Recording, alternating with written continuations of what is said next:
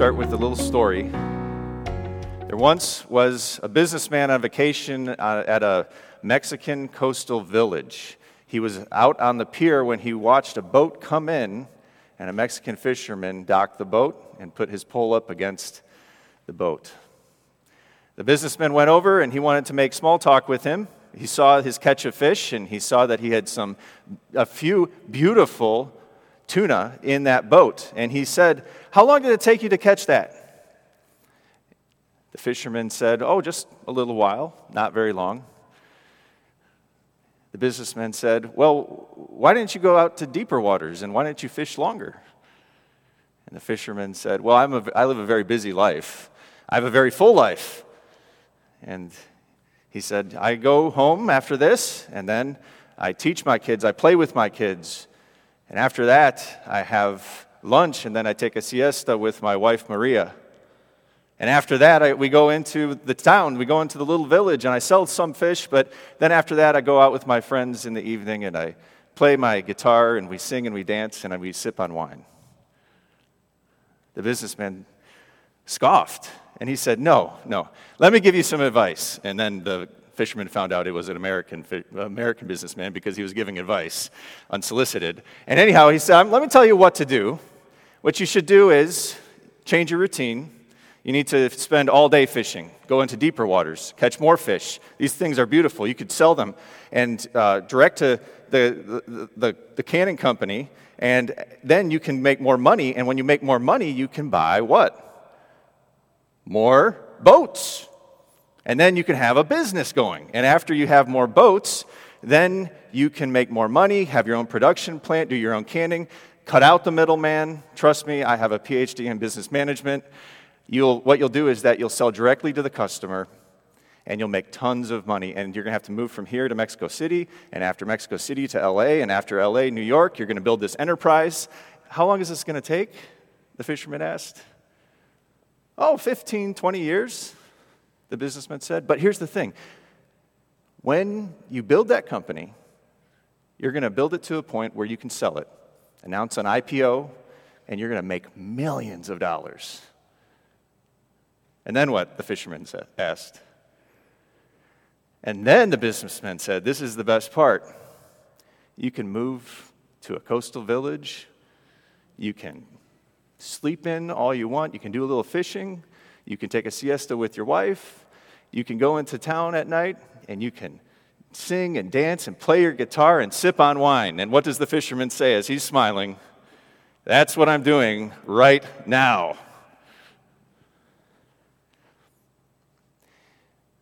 The book of Proverbs gives us wisdom for life, and today we're looking at our relationship with money, what it can and what it can't do. Because we believe very often that having more increases our happiness. The proverb said that's not necessarily true. On the other hand, the proverbist this morning is going to say this not having enough is a problem as well. So we're going to look at the proverb, Proverbs 38 and 9, that says, Keep falsehood and lies far from me. Give me neither poverty nor riches, but give me only my daily bread. So that line right there, we're going to come to in just a couple of minutes. Circle, underline in your mind or in your Bibles. Otherwise, I might have too much and disown you and say, Who is the Lord? Or I may become poor and steal and so dishonor the name of my God.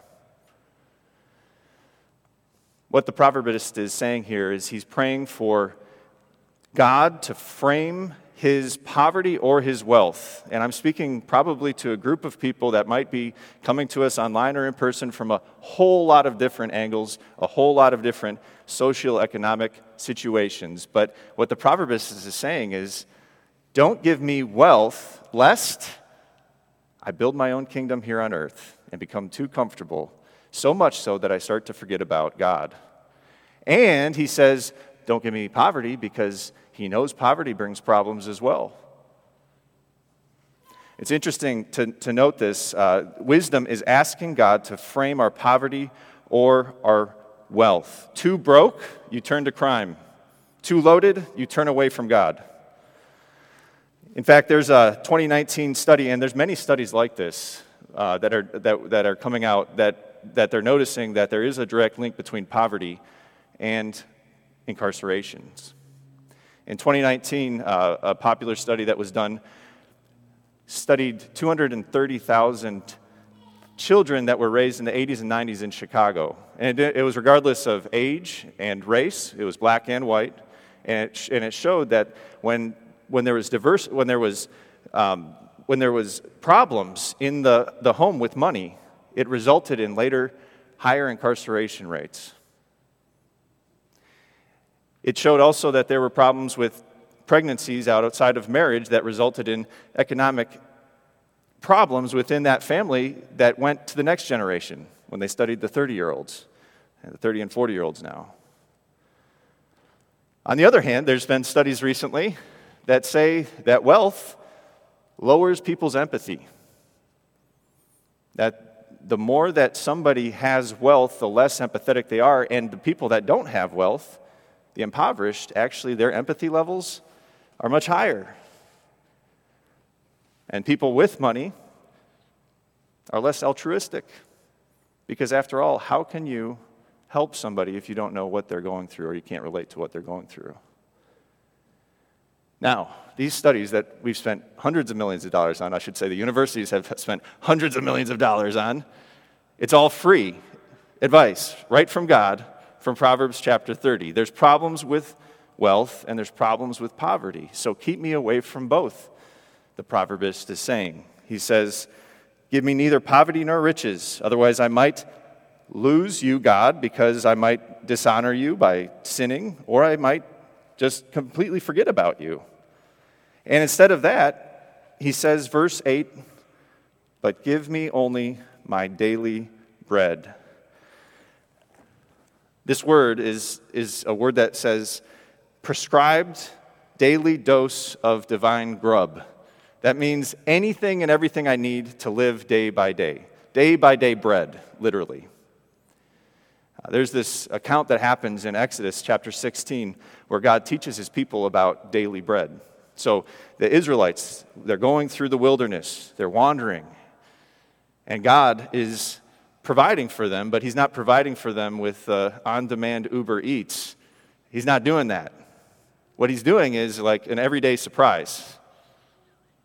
Every morning, when they wake up, God provides for them on the ground food that they don't understand what it is. is they call it, what is it, bread? Mystery manna but they're going out and they're collecting it.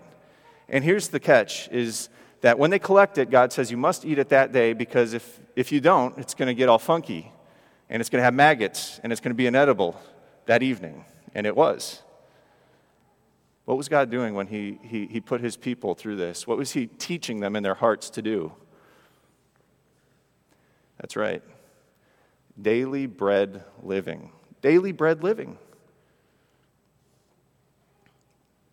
The problem with money is that when we start relying on money instead of daily bread living, then all of a sudden we are going to start forgetting about the God that gives us the day to day things that we need. The question is how can I zone in on, how can I get that daily bread living that God wants for my life, that, that is the wise life? And the answer is answering this question Who is your master? Is it God? Or is it money?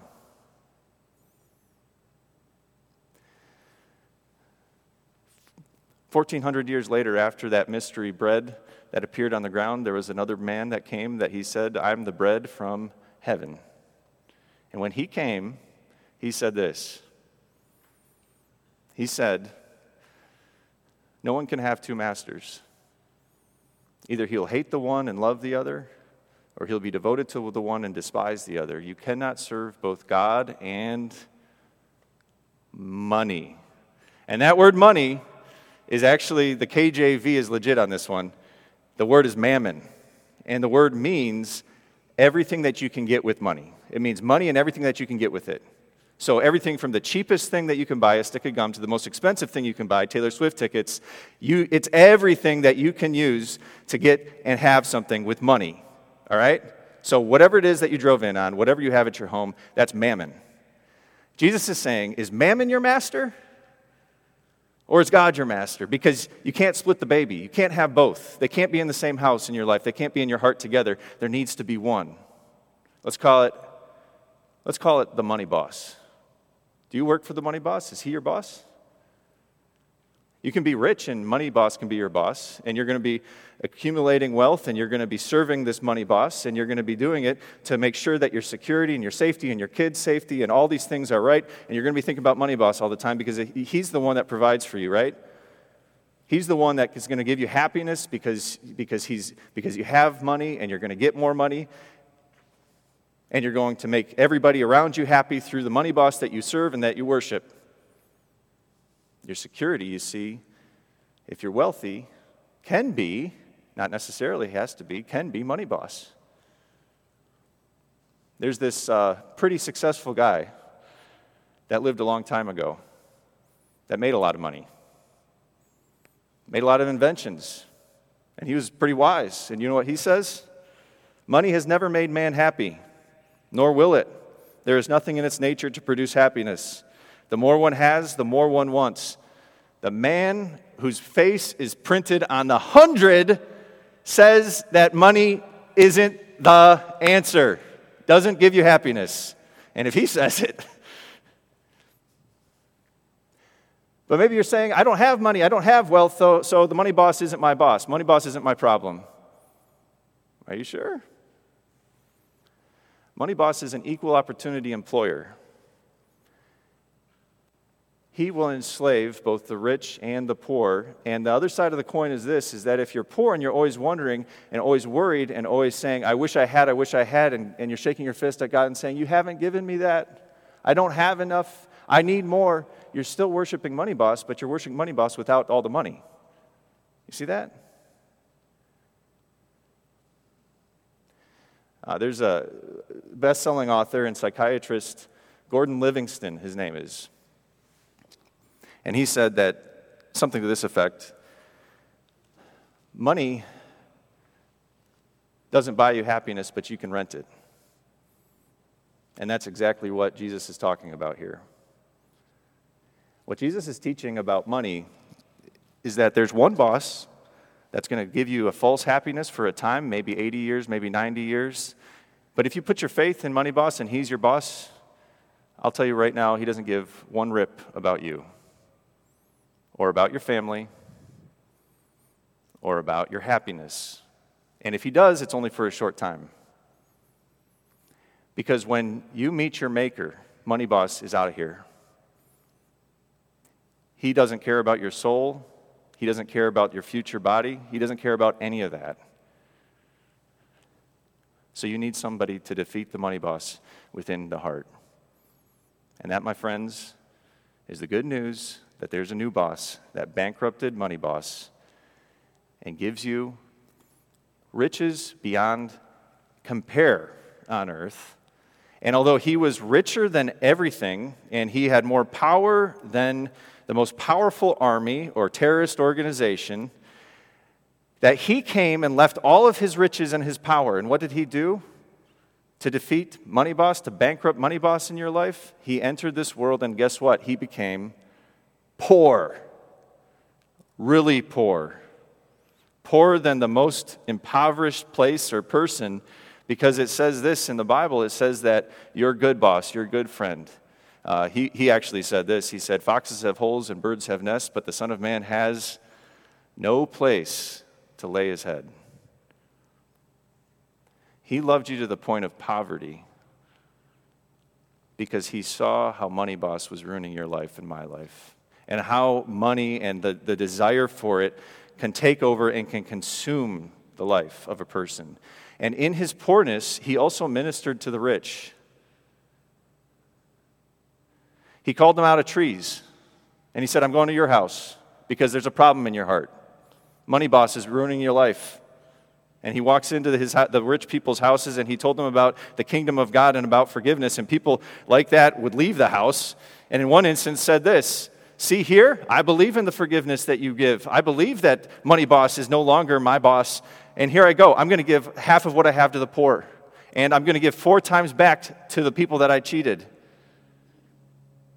Your good boss, your friend, comes into your and my life, and he kicks out money boss with his forgiveness, with his grace. Because we're worrying all the time. He says, I give you peace.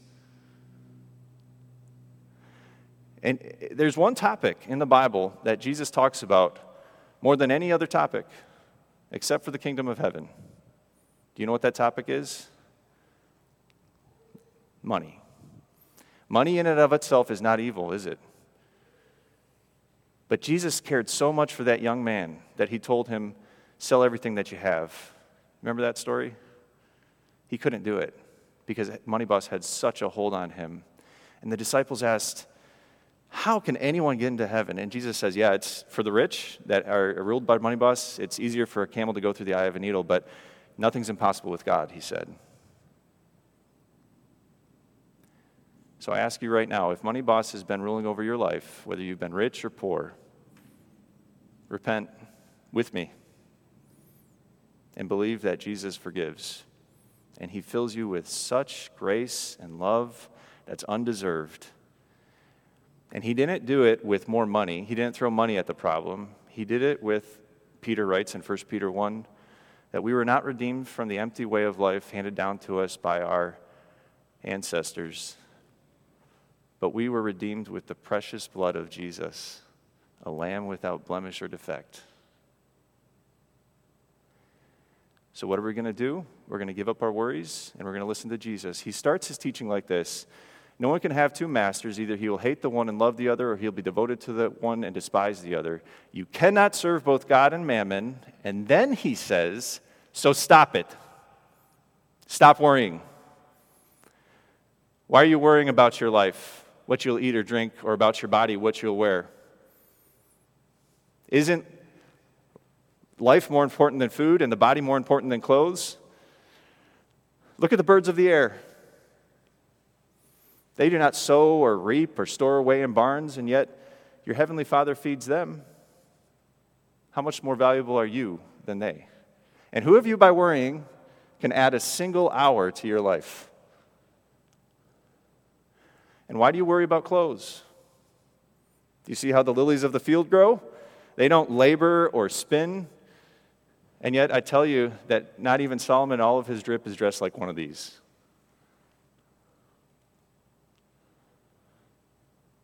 So stop worrying. What shall I eat? What shall I drink? What shall I wear? For the money boss worshippers run after all of those things. And your heavenly Father knows that you need them. But seek first his kingdom and his righteousness. And all these things they'll be given to you as well. It's on that footing that Paul writes to the second in 2 Corinthians chapter 9 and he says when you have that in your heart when you have the good boss in your heart when you have grace in your heart when you have this full dependence that God's going to take care of you and you're going to do day to day daily bread living that you're going to live out generously in your life. That's the correct teaching Paul says about our generosity and what we do with our money is that grace breeds generosity. You see we don't have to be generous because we need to be right with God or God gives us rules. He did give his Old Testament people rules about giving at a certain percentage, but what, what, he, what the New Testament teaching is, is that here's Jesus. He's come and he's told us not to worry about a thing, do day by day living because your daily bread, Jesus, is in your life. And Paul says some of the poorest people, the Macedonians, they gave out of their poverty and they gave generously to help other people. Whether you're rich or poor and you're hearing this message, you know what grace is because you have that good boss in your life now, today. So I'm telling you, Jesus says, be generous with what you got. And when you're generous with what you have, He's actually going to continue to supply your needs. Now, He who supplies seed for the sower and bread for food will also supply and increase your store of seed and will enlarge the harvest of your righteousness. If you're rich, there's no reason that you can't be empathetic and altruistic. Absolutely not. Because not because science says you should or shouldn't, but because Jesus says I'm going to continue to take care of your needs, even if you divorce yourself from some of that mammon and you bless the people in your community, or you bless a charity, or you bless your church, or you bless people that you see in need, the gospel makes us empathetic. And if you're poor and you're listening to this, guess what? You don't have to run after money and steal and get things way back that, that aren't correct with God because God says, with daily bread living, I'm going to provide for your every need. It's grace that changes that behavior, and it's grace that remains with you as you live out your life, as you live out the generosity that Jesus gives you because he's kicked out the old boss.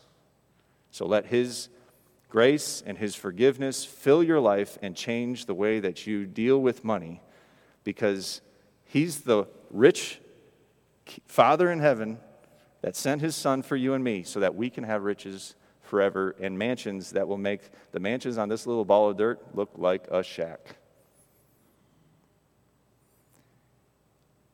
So don't be anxious about anything, but in every situation with prayer and thanksgiving, bring your requests before God, and the peace of God that transcends all understanding. It will keep your heart and mind with the good boss, Christ Jesus.